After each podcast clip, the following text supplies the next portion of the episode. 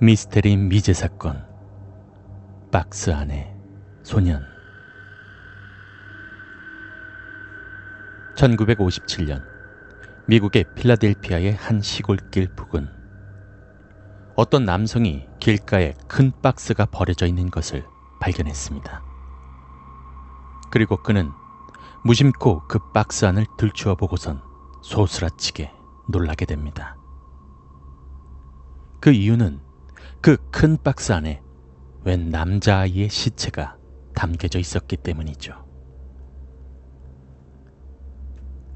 그러나 그 남자는 너무 놀란 나머지 신고조차 하지 않았고 서둘러 그 자리를 피하게 됩니다. 그리고 며칠 뒤 근처의 여학생을 훔쳐보던 프레드릭이라는 대학생이 그 소년의 시체를 발견하게 되었습니다.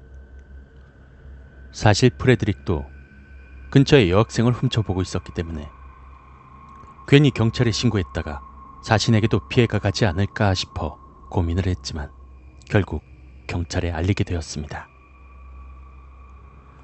신고를 받은 다음 날 오전 10시 경찰들이 현장에 출동합니다. 현장에 도착한 경찰들은 이 박스 안에 소년 시체를 보고 나서 바로 조사를 착수했습니다. 아이는 4세에서 5세로 추정되었고 102cm에 13kg, 백인의 파란 눈이었습니다. 시체의 상태로 보아서는 그냥 평범한 아이보단 훨씬 더 왜소했습니다. 하지만 손톱과 발톱이 말끔하게 정리되어 있었고 밝은 갈색 머리는 방금이라도 이발을 한 것처럼 보였죠. 그러나 소년의 시체는 이미 전신에 멍이 들어있는 상태였고 사이는 두부 외상. 즉, 머리에 충격이 가해져서 뇌진탕으로 사망한 것으로 밝혀졌습니다. 이러한 이유들을 종합해 볼 때 이 아이는 죽기 직전까지 학대를 당했다고 추측을 할 수 있는데 이상한 건 아이의 상태가 너무 깔끔했다는 것이었죠. 학대를 당했는데 위생 상태가 좋다? 뭔가 의아했습니다.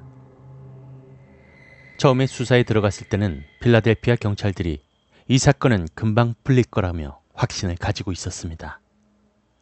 그 이유는 시체가 부패가 되기 직전이었기 때문에 신원 확보가 쉬웠을 테며 시골이라서 사람 수가 적었기 때문에 아이의 신원 파악이 그리 오래 걸리지 않을 거라 경찰들은 쉽게 생각했던 것이죠. 그러나 시간이 지나도 경찰들은 아이의 신원에 대해서 알아내질 못했습니다.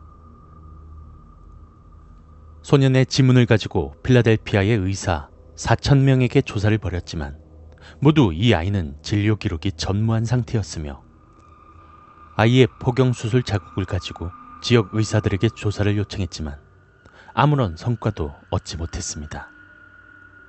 심지어 그 마을에서는 아이를 목격한 사람이 단 한 명도 없었던 것이죠.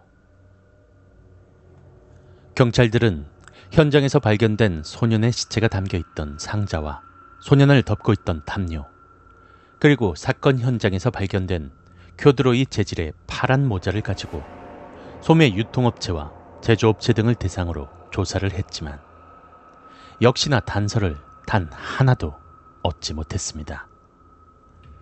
아이의 몸 상태가 매우 왜소했기 때문에 소년이 죽기 전까지는 약 1년 정도가 발육이 더뎠을 거라고 추측하며 영양 상태가 좋지 못했을 것을 추측하면서 유괴범이 경찰을 피해 아이와 이동 중에 살해한 것이 아니냐라는 주장이 있었습니다.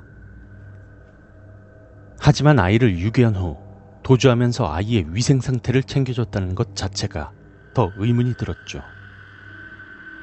필라델피아 주는 물론 그 근처 주에 이 아이를 조사하기 위해 많은 노력을 했지만 결국 이 아이에 대해서는 단 한 사람도 아는 사람이 나타나지 않았습니다. 어떠한 수사를 해도 범인은 커녕 아이의 신원조차 확인을 하지 못하고 있었던 것이죠.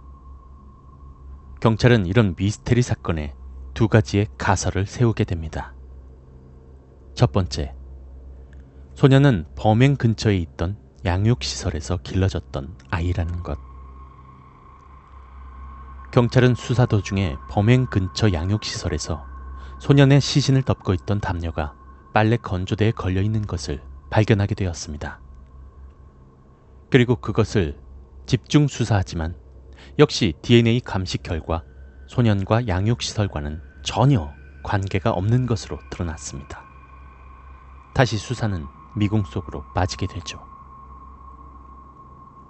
두 번째, 소년은 입양되어진 양엄마에게 살해당했다.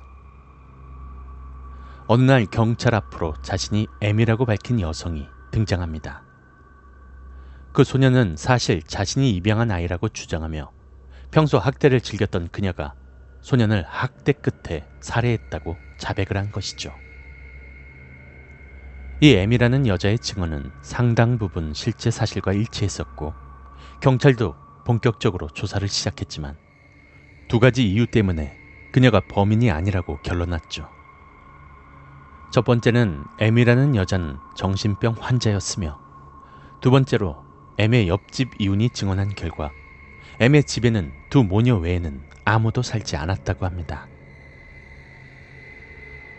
사건이 풀리는가 하면 계속해서 미궁 속으로 빠졌던 미스테리 사건.